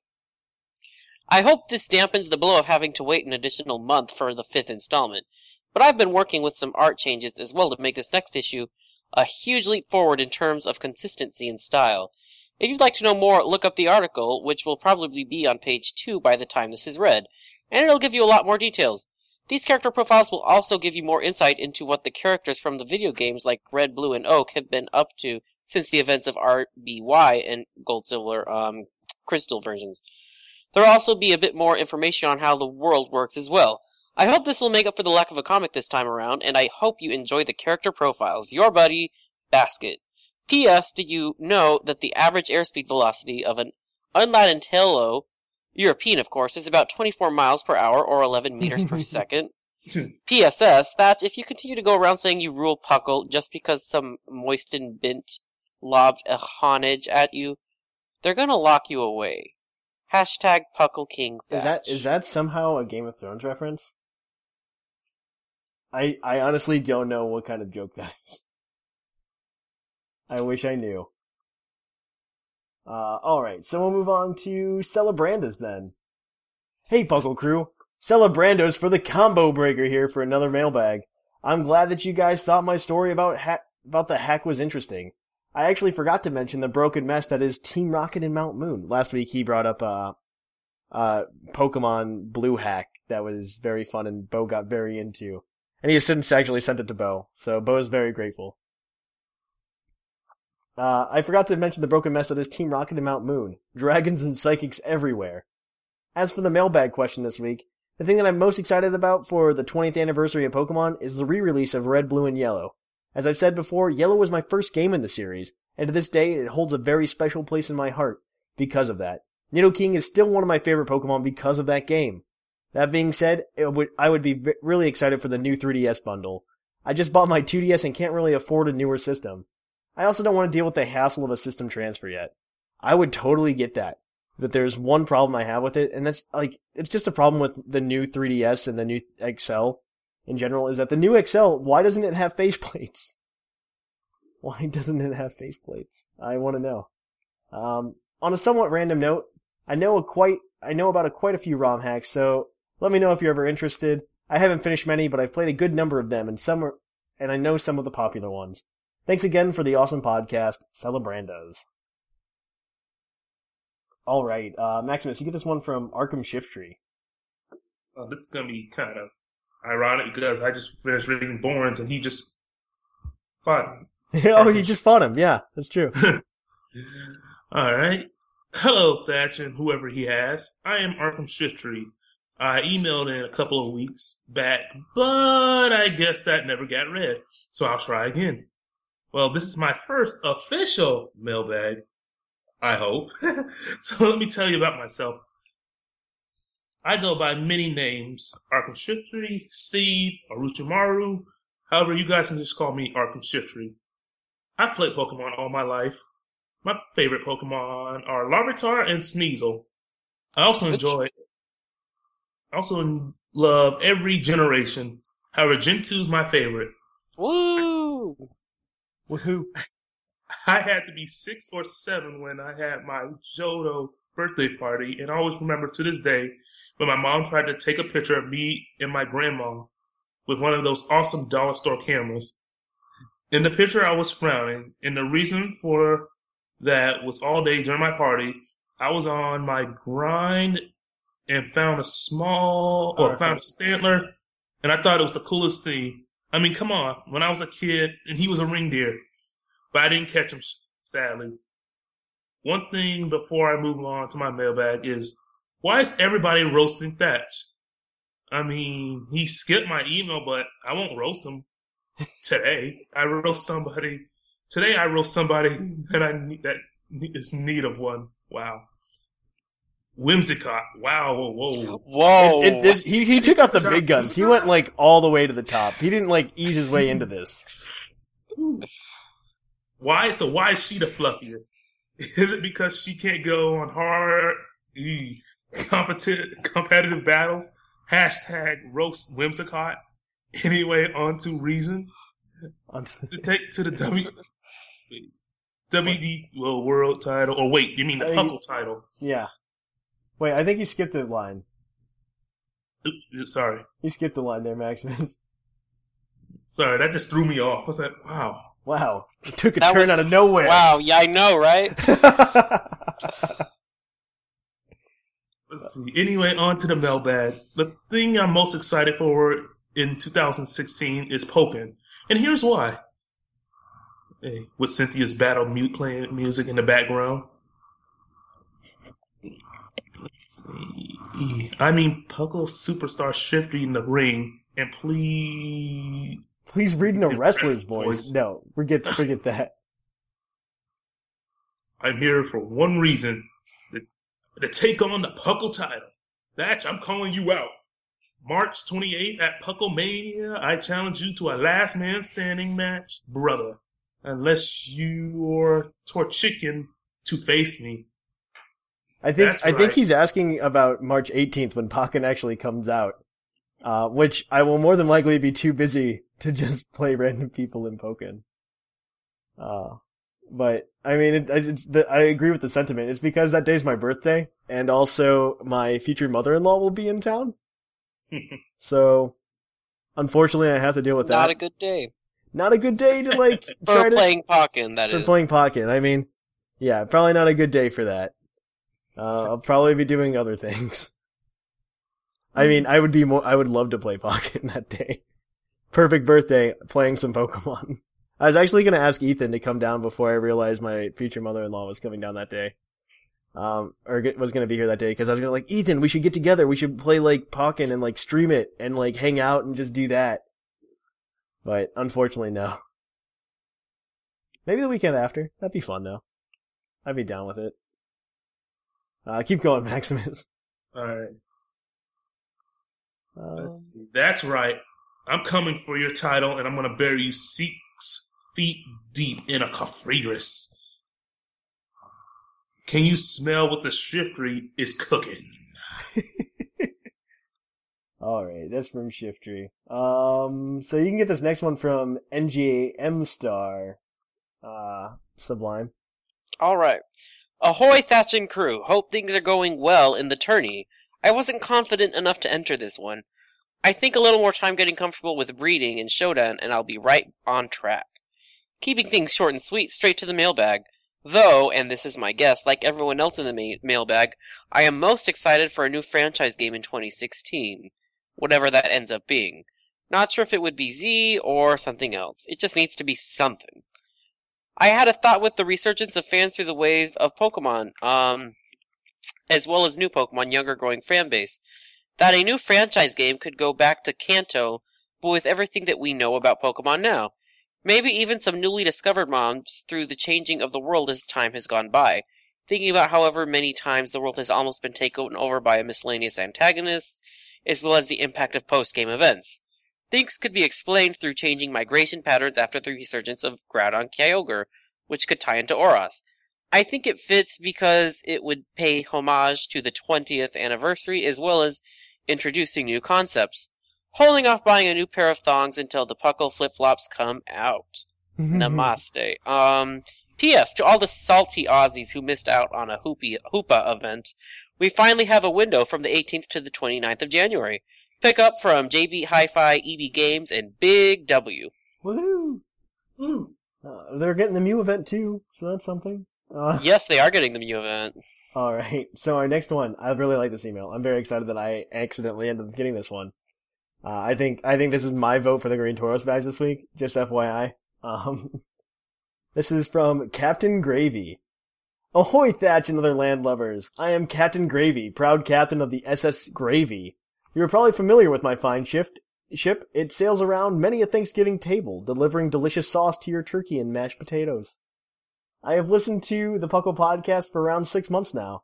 I first discovered it when I got married and moved all the way to Arkansas to attend grad school. I was looking for something to listen to as I walked around campus. I study creative writing, fiction specific, fiction specifically, and figure it's about time that the writer should write into his favorite podcast. As for the mailbag question, other than getting an awesome Mew next month, finally, I am most looking forward to the Pokemon Generations TCG set. I occasionally play Pokemon cards with my wife, but usually I just use those as bookmarks. This might sound crazy, especially to those who are avid TCG fans, but it makes me really happy to see a Pokemon card each time I open up a book. And sometimes I've even rediscovered Pokemon cards that I've left in books when I go to reread them. It's a cool feeling. By the way, I got tired of hearing about this non-existent bingo card, so I went ahead and made some. This should be enough for everyone in the Blackthorn Council. If you decide to use them, maybe whoever wins could decide on the episode's topic, or even host for a week, and Thatch could go could co-host for a change. That's up to you guys to decide.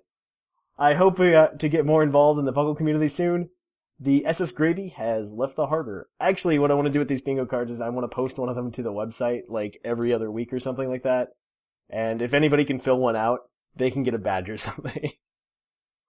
Uh, he did send in some bingo cards though, and they're really good. I don't want to spoil them for you guys because I'm to put them on the website this week. And hopefully you guys can get just as much joy out of reading these as I can, as I did. They're, they're really good actually. Uh, so thank you for making that for us, uh, Captain Gravy. Um, so our next one is from, uh, I believe Shuckle. Shuckles, uh, you got this one, Mr. Maximus. Gotcha. Hello, Thatch and all you Shuckalonians. I have returned after holidays away, and I have a few things on my mind to square away with you. How is it that you could have recorded episode 213 and not mention Pokemon number 213? That's right, Pokemon 213 is Shuckle, and I'm a bit offended that it never came up. This is the Shuckle podcast, after all, is it? P U C L equals Shuckle. See? P U C L spells Shuckle. In the same universe where Whimsicott is a flying, or where flip flops are sim- synonymous with parting simulation. wow. It is also the same universe where the things called Thatch are things you roast. I hope you know what I'm getting at. I'm very excited about VGC 2016. I'm not Why? sure why I'm hearing complaints about the new additions. Yeah, I'm not too excited of it. Anything with more legendaries is scaring me. Yeah, it feels like a power creep. Yeah. It has actually made things more exciting experience. From the practice battles I've competed in, I haven't had trouble with the big guns out there. Rather, Crobat and Liepard and a few others, like the ones that have been rising up and making names for themselves. You see, I know I have to face the primal duo as well as the unornamented fairy deer and the big ray dragon. So I prepared for them just like I prepared for chalk in the past. The problem is usually the supports. They are much harder to predict, and that's what makes Pokemon fun. Just remember that it's better to face the devil you know instead of the devil you don't. My last comment is regarding Twitter. I wonder if you might consider setting up a Twitter chat group, kind of like your chat box. The problem with the chat box is I'm never at my computer and there are Twitter groups for Puckle fans. We can all chum together and build the community even better than we are currently. Uh, side side note, actually, our chat box has a uh, has an app. Uh, if you go if you go on your iPhone or your Android, whatever you have, if you look in if you look up Chatwing, you can actually go to our chat box on your phone through that app. So it's kind of like being on Twitter. But if that doesn't work for you, maybe we can look into making a Twitter chat group. Uh, continue, Maximus. You're good. Okay. I did it with another podcast and it was a lot of fun. Although you may want to turn your notifications off for the groups to go it was crazy all day long. yeah. Love you all. Well, love all you do. I wish you the best. Shuckles, aka Zinga. All right. So our next one is from Jester. You got this one, Sublime. It's very short. Yes. Um, Thatch, what's that in the distance? Could it be? It is another mailbag question from Jestern, and there was celebration throughout the land. Hi, Puckle peeps, Pucklecasters, and Puckle listeners alike. I was going to answer the ma- uh, answer the mailbag, asked um, Stitcher to rewind, and my phone crashed. It was probably just a rotom, but I took it as a sign. Instead, I'll leave you with this because I think it's hilarious. And it's a picture of Giratina eating cupcakes and being maniacal about it, and it is really cute. it's true. Uh, it, it is true. And so we will uh, we will put it on the gallery that does exist for Puckle for you all to look at. Um, I guess I can take the next one, or you can take the next one. It doesn't matter. Um, I, I guess I'll just grab it. So this next one's from Bocephus. What the heck is up, guy? It, guys, it's Mr. Bocephus here for a fun time mailbag. I want to give a huge o shout out to Mr. Celebrandas for setting me setting me on this uh, crazy Pokemon hack ROM kick. I'm having so much fun. I tried a quick, quick Nuzlocke of Blue Kaizo and died in my second battle against Buttface. His starter poke, a friggin' Mew, no soft boiled at level 8. And the D-bag has super potions before I can even buy potions. I'm gonna have to try it again another time with a bit more gumption. In the meantime, I've been playing Pokemon Glazed version, which is a hack of Emerald. It takes place in the Tunod version, version uh, which is donut spelled backwards. Hence, Glazed version. It's ridiculously fun.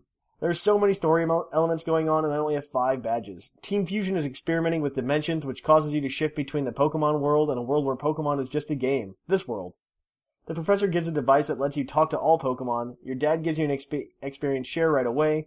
There's a Pikachu that wears a red scarf, hates you, cusses you out, attacks your parents, and joins Team Fusion just to level up and beat you.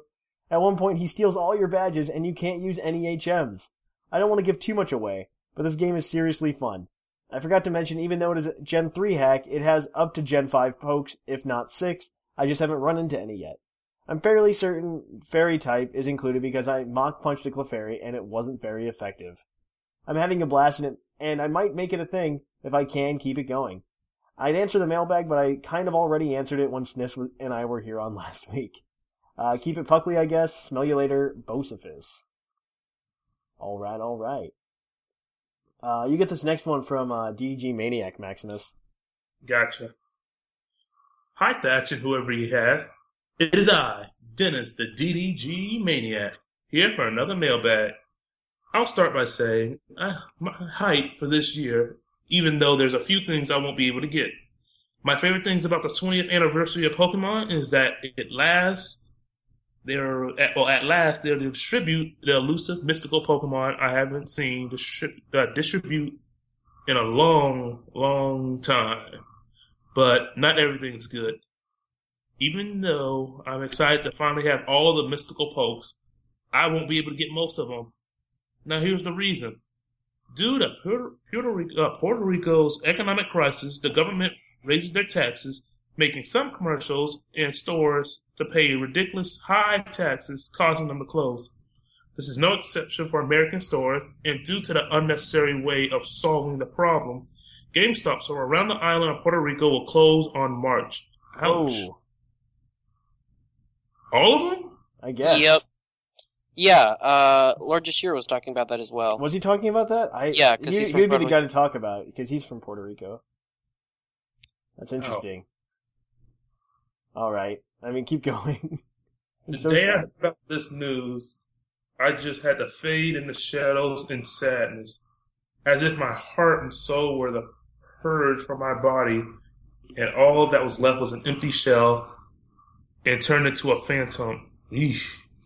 Hope this change. Hope this changes before March, since GameStop stopped making pre-orders. Sorry for spreading my sadness. I'll just fade back in the shadows and try to cheer up a little with a bit of Pokemon Picross my plushies and wait for the fight with Thatch, which will, which of course when we both get some time off. I just started the new semester in college and I'm already busy with the assessments, essays, and writing everything in APA format. P.S. Swift Swim Baratic and Quick Feet Ursaring in doubles is really fun to use and not very expected. Well, that's all. Spook you guys next week. Dennis, the DDG maniac. Oh man. Oh, sheesh. That was dark. Yeah. Oh, Sublime, you get one of my favorites. You get Red Seven. Yep, alright. Howdy, Thatch and featured co-hosts. This is Red 7 reporting after a very busy week. As Thatch would say, without further ado, let's hop into the mailbag. When I first saw um, the Pokemon 20 year anniversary video, I completely flipped out.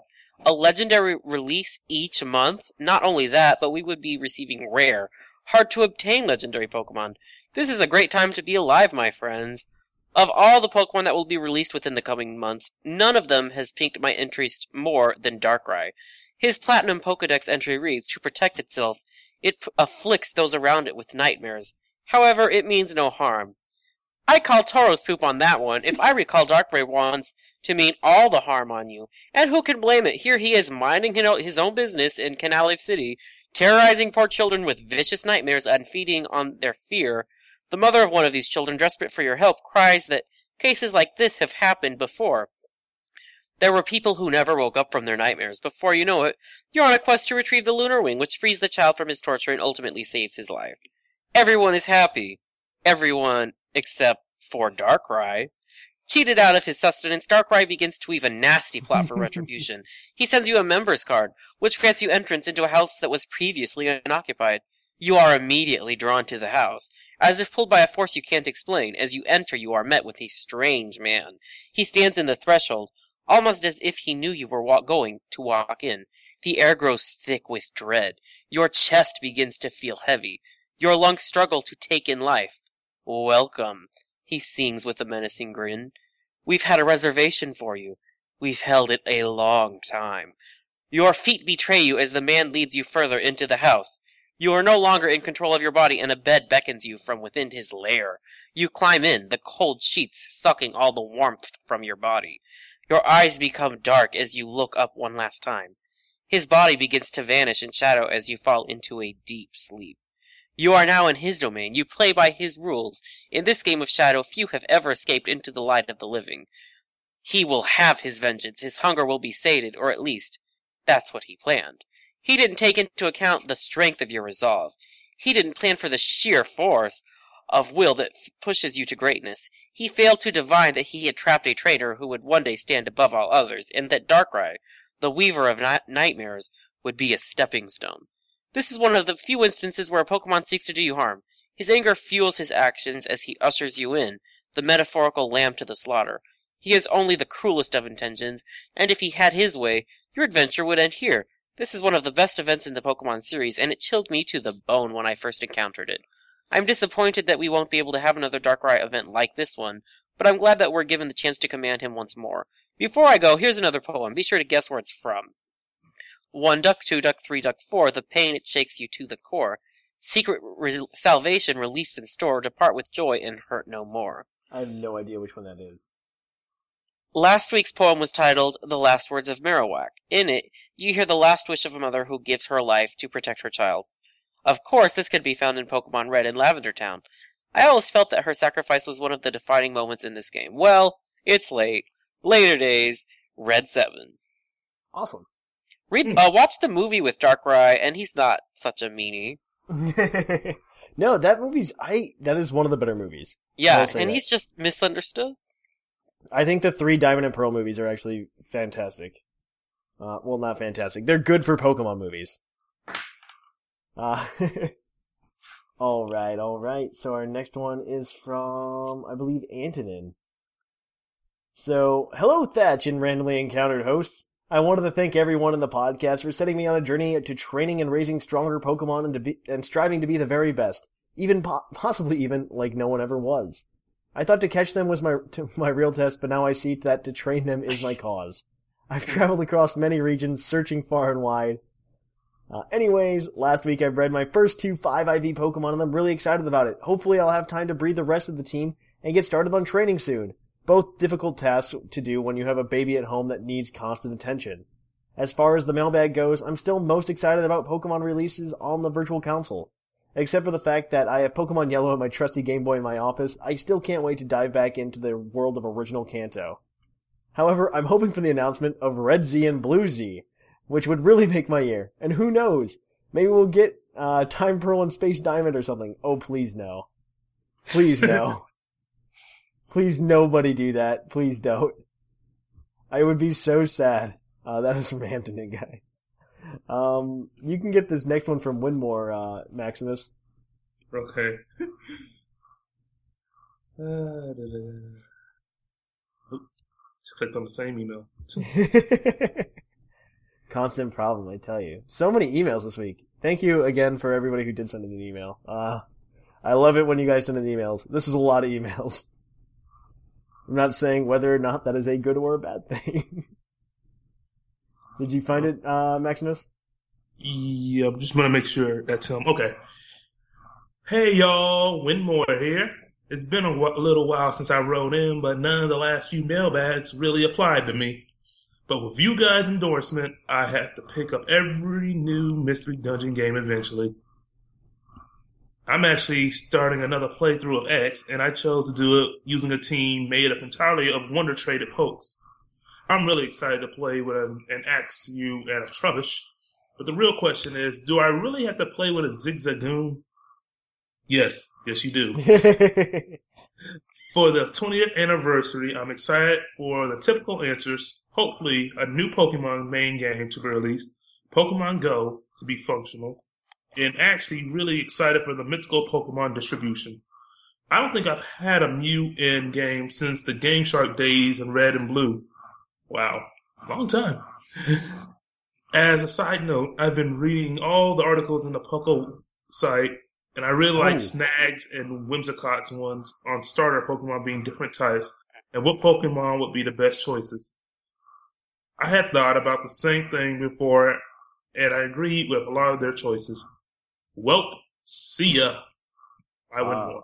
All right, uh, Sublime, you get this next one from uh, Cleary. Yes, alright. Hey Thatchin, whoever he has. It's Cleary here to answer this week's mailbag. So what am I excited for in Pokemon's 20th anniversary? The merch! I'm talking hats, shirts, pants, shoes, shoelaces, cereals, spaghettios. I really hope that Game Freak and the Pokemon Company just go on a nostalgia trip and bring back all of the cool things from the 90s that we loved. Maybe even having McDonald's do a re-release of the old Pokeballs with gold-plated cards in them. That was Burger King. The, yeah. Oh, I love those. Um, I'm really curious as to what they are going to do with that Super Bowl commercial spot they've acquired recently. What do you guys think? Pokemon Go, Pokemon's 20th anniversary spotlight, a new game. no, it's not going to be. Anyways, that's enough from me until next time. Train on, Cleary.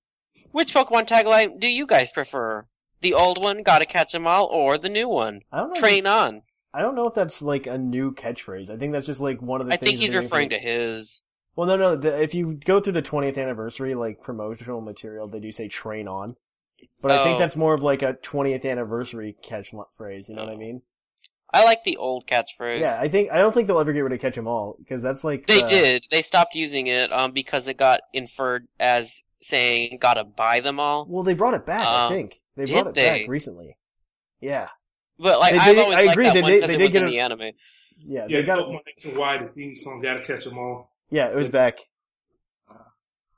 They brought it back hardcore. Alright, so our next one is from Eevee Light. Hi Thatch and whoever is on this week. I hope it's not too late to submit this week's mailbag. No, you did it 19 hours ago. Uh, I am really excited about everything that Pokemon is going to release for its 20th anniversary. However, the things I am most looking forward to are the following. First and foremost, the new Nintendo 3DS Pokemon 20th Edition bundle. Last year I opted to not purchase the Hyrule Gold Limited Edition 3DS because I had hoped Nintendo would release a Pokemon edition. I am extremely happy that I waited and even more excited about the fact that I'll be able to purchase different faceplates, including the European Pokemon Sprite faceplate. Secondly, the movies. I've been waiting to start my Pokemon movie collection and finally I can purchase them all on iTunes. Mostly, all of them. Uh, they're gonna be a hefty investment, so I'm gonna have to purchase them little by little throughout the year. Hopefully I'll have a completed collection by Christmas time. Third, the video games. Pokemon Go, Pokken Tournament, Pokemon Z. Hopefully the reveal comes soon. My brother and cousin are also into Pokemon, so we'll most li- mostly, most likely have an all-nighter when the games release. Oh man, you don't even know. We're gonna definitely do the, uh, the, uh, what is it called? The free, uh, or the live show when we, when it releases. We'll definitely be there covering it all. I'm hopeful, uh, Pokemon Z will be revealed during the Pokemon Super Bowl ad. I doubt it. I think it's gonna be a Pokemon Go commercial. The you have to think of the demographics of the Super Bowl ad, right? And that's definitely one of those things. Um, finally, the legendary Pokemon distribution. I'm looking forward to being able to obtain these Pokemon, specifically Meloetta and Keldeo. I loaned those out to someone who was trying to complete their Pokedex and never got them traded back. Hey, can you guys explain how soft resetting works? Sublime. Check out my new article coming Yeah. soon. That's a new true. series. That's true. Soft resetting is uh, Sublime is very good at that. I've heard you guys mention it on the podcast, and I believe you use it to obtain legendaries with specific natures and IVs. That's exactly what you do. I figured this would be helpful this this year since legendaries are crucial. Thanks for taking the time to read my email. Keep up the good work, Eevee Light. P.S. Are you going to post any of the U- battles on the YouTube channel? If people want to, uh, they're more than welcome to send us the things, and I would love to do uh, commentary with Shamu. It would be great. I think tonight I might do it because I'm uh, battling Bocephus for our UTC match tonight, and I'm pretty sure he'll be okay with me posting our battle on YouTube this week.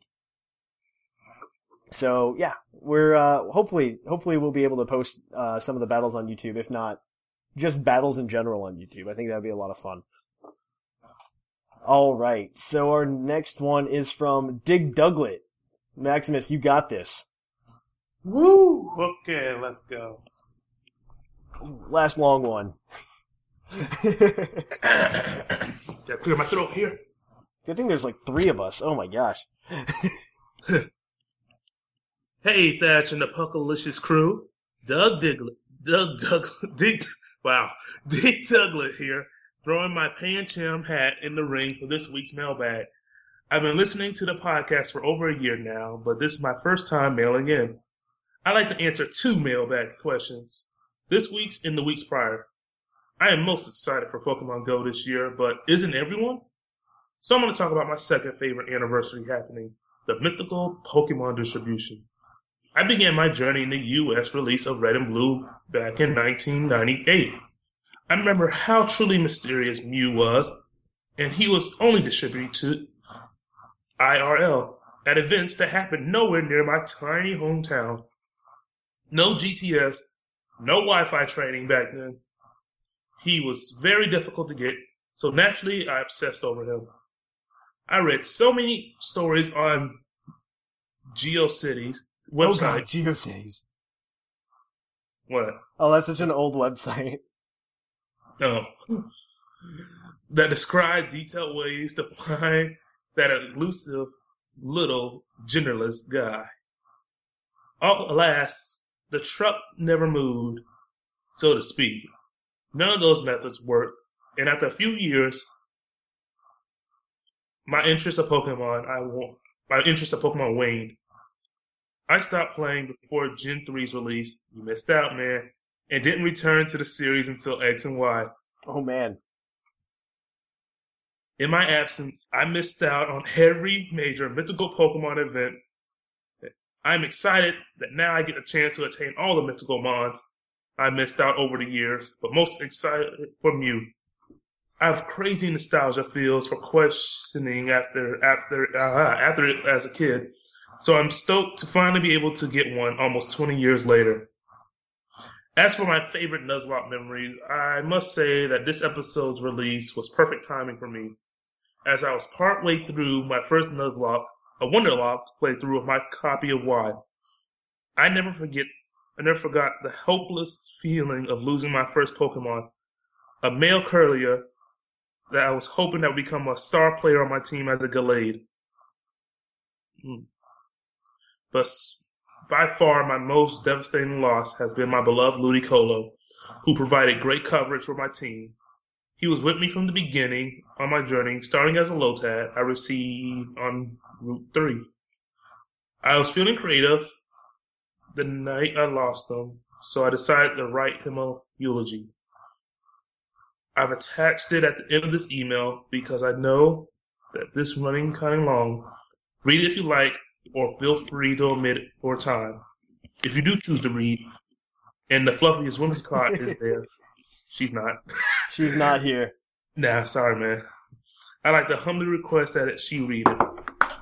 If she's absent, anyone can have at it. Before I go, I would like to thank each and every member of the Blackthorn Council for coming together and creating great podcasts for us to listen to each and every week. I truly enjoy them, and I know lots of others do. Your hard work keeping the Lavender, Lavender Town radio tower up and running is greatly appreciated. Man, I cannot talk today. So long, everybody. This is the Dig Douglet signing off from the Sunshine State, as Soviet Thatch would say. In Soviet Russia, flip flops catch you. I think we'll leave the eulogy for another time, just because there's so many emails this week. Um, Sublime, you want to grab this next one from what? Ten Little Men. Ten Little Men. Good insert time of day here, so good evening, Thatch and assorted co-hosts. Ten Little Men here writing in to fuel the hype surrounding the 20th anniversary of Pokemon. I am excited for pretty much everything Pokemon this year, from Nintendo's momentous release of the many mythical monsters made available via events this year, the masterful martial and magical mayhem many unique Pokemon will showcase in Pokken Tournament, to the somewhat skeptical speculation surrounding the success and failure of Pokemon Go and the nostalgic journey back to Pokemon RBY's archaic adventures awakening once again on the 3DS eShop. There certainly isn't a lack of innovative and intriguing ideas to look forward to regarding the official site of Pokemon in 2016. This isn't even accounting for the highly anticipated assortment of new Puckle content to um, set to arrive this year, including movie podcasts, the monthly live shows, and even more content that is either yet to be announced or is simply slipping my mind at 2 in the morning. I eagerly await all the new content that you guys are working so hard to make.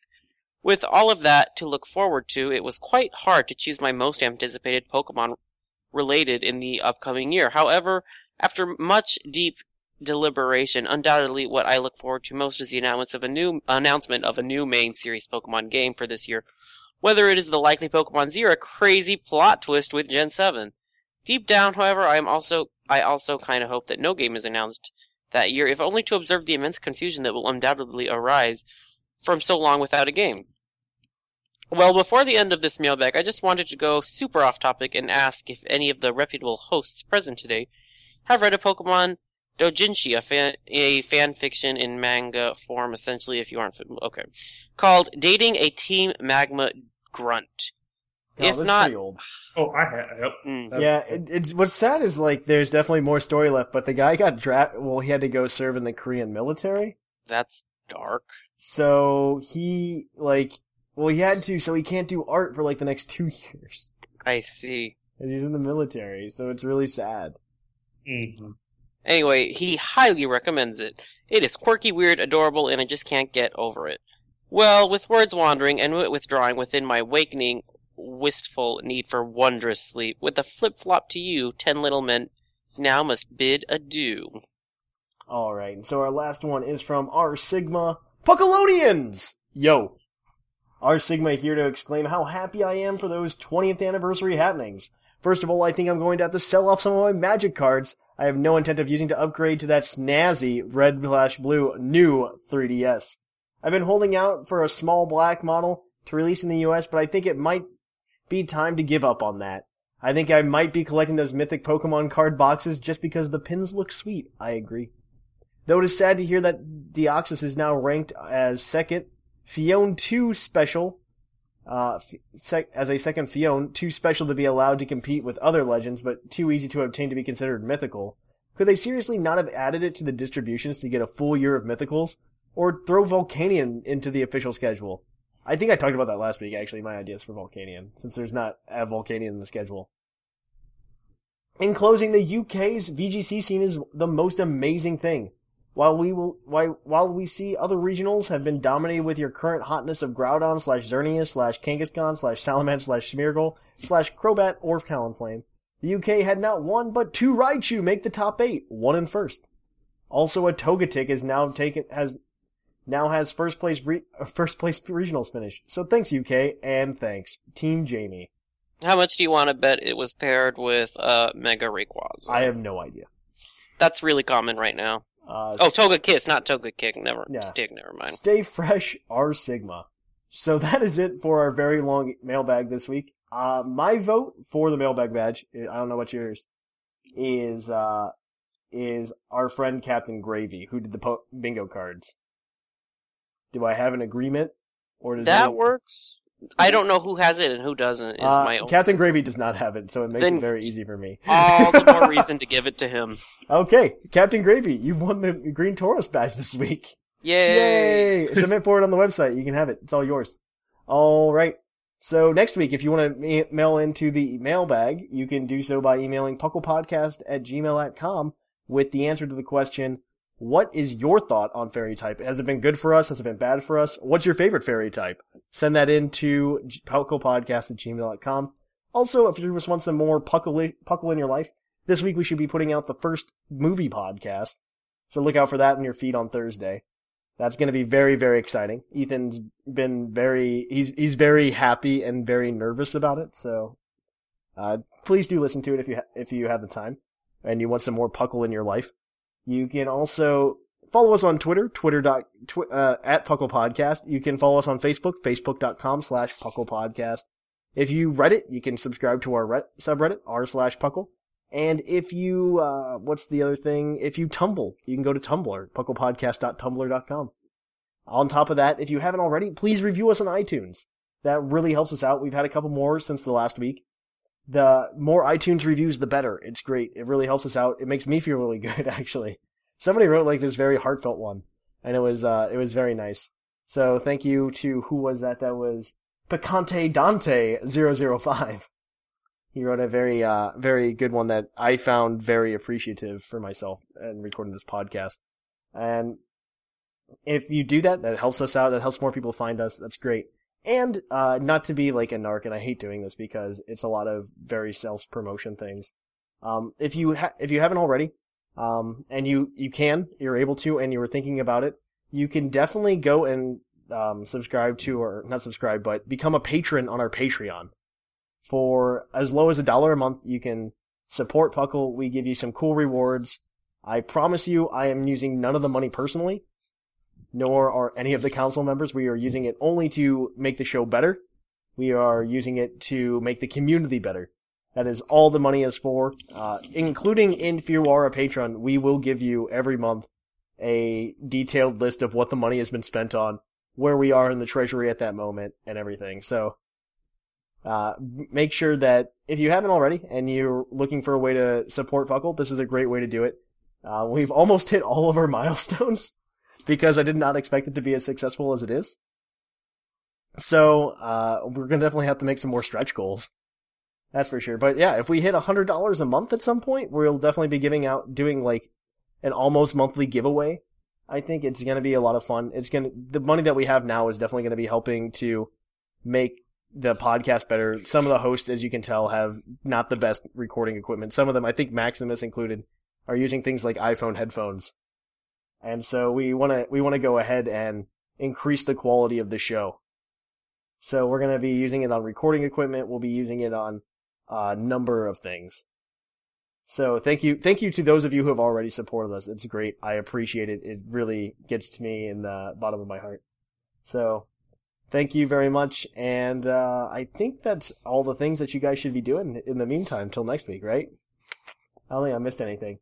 So I guess until next time, I'm Trainer Thatch. and I'm Sublime Manic. Ooh. Oh, Let's do, let's do this again. Let's do this again. Uh, I'm Trainer Thatch. Mr. Maximus. Oh, I'm Mr. Maximus. And I'm Sublime Manic. And here in the Lavender Town Radio Tower, it's closing time.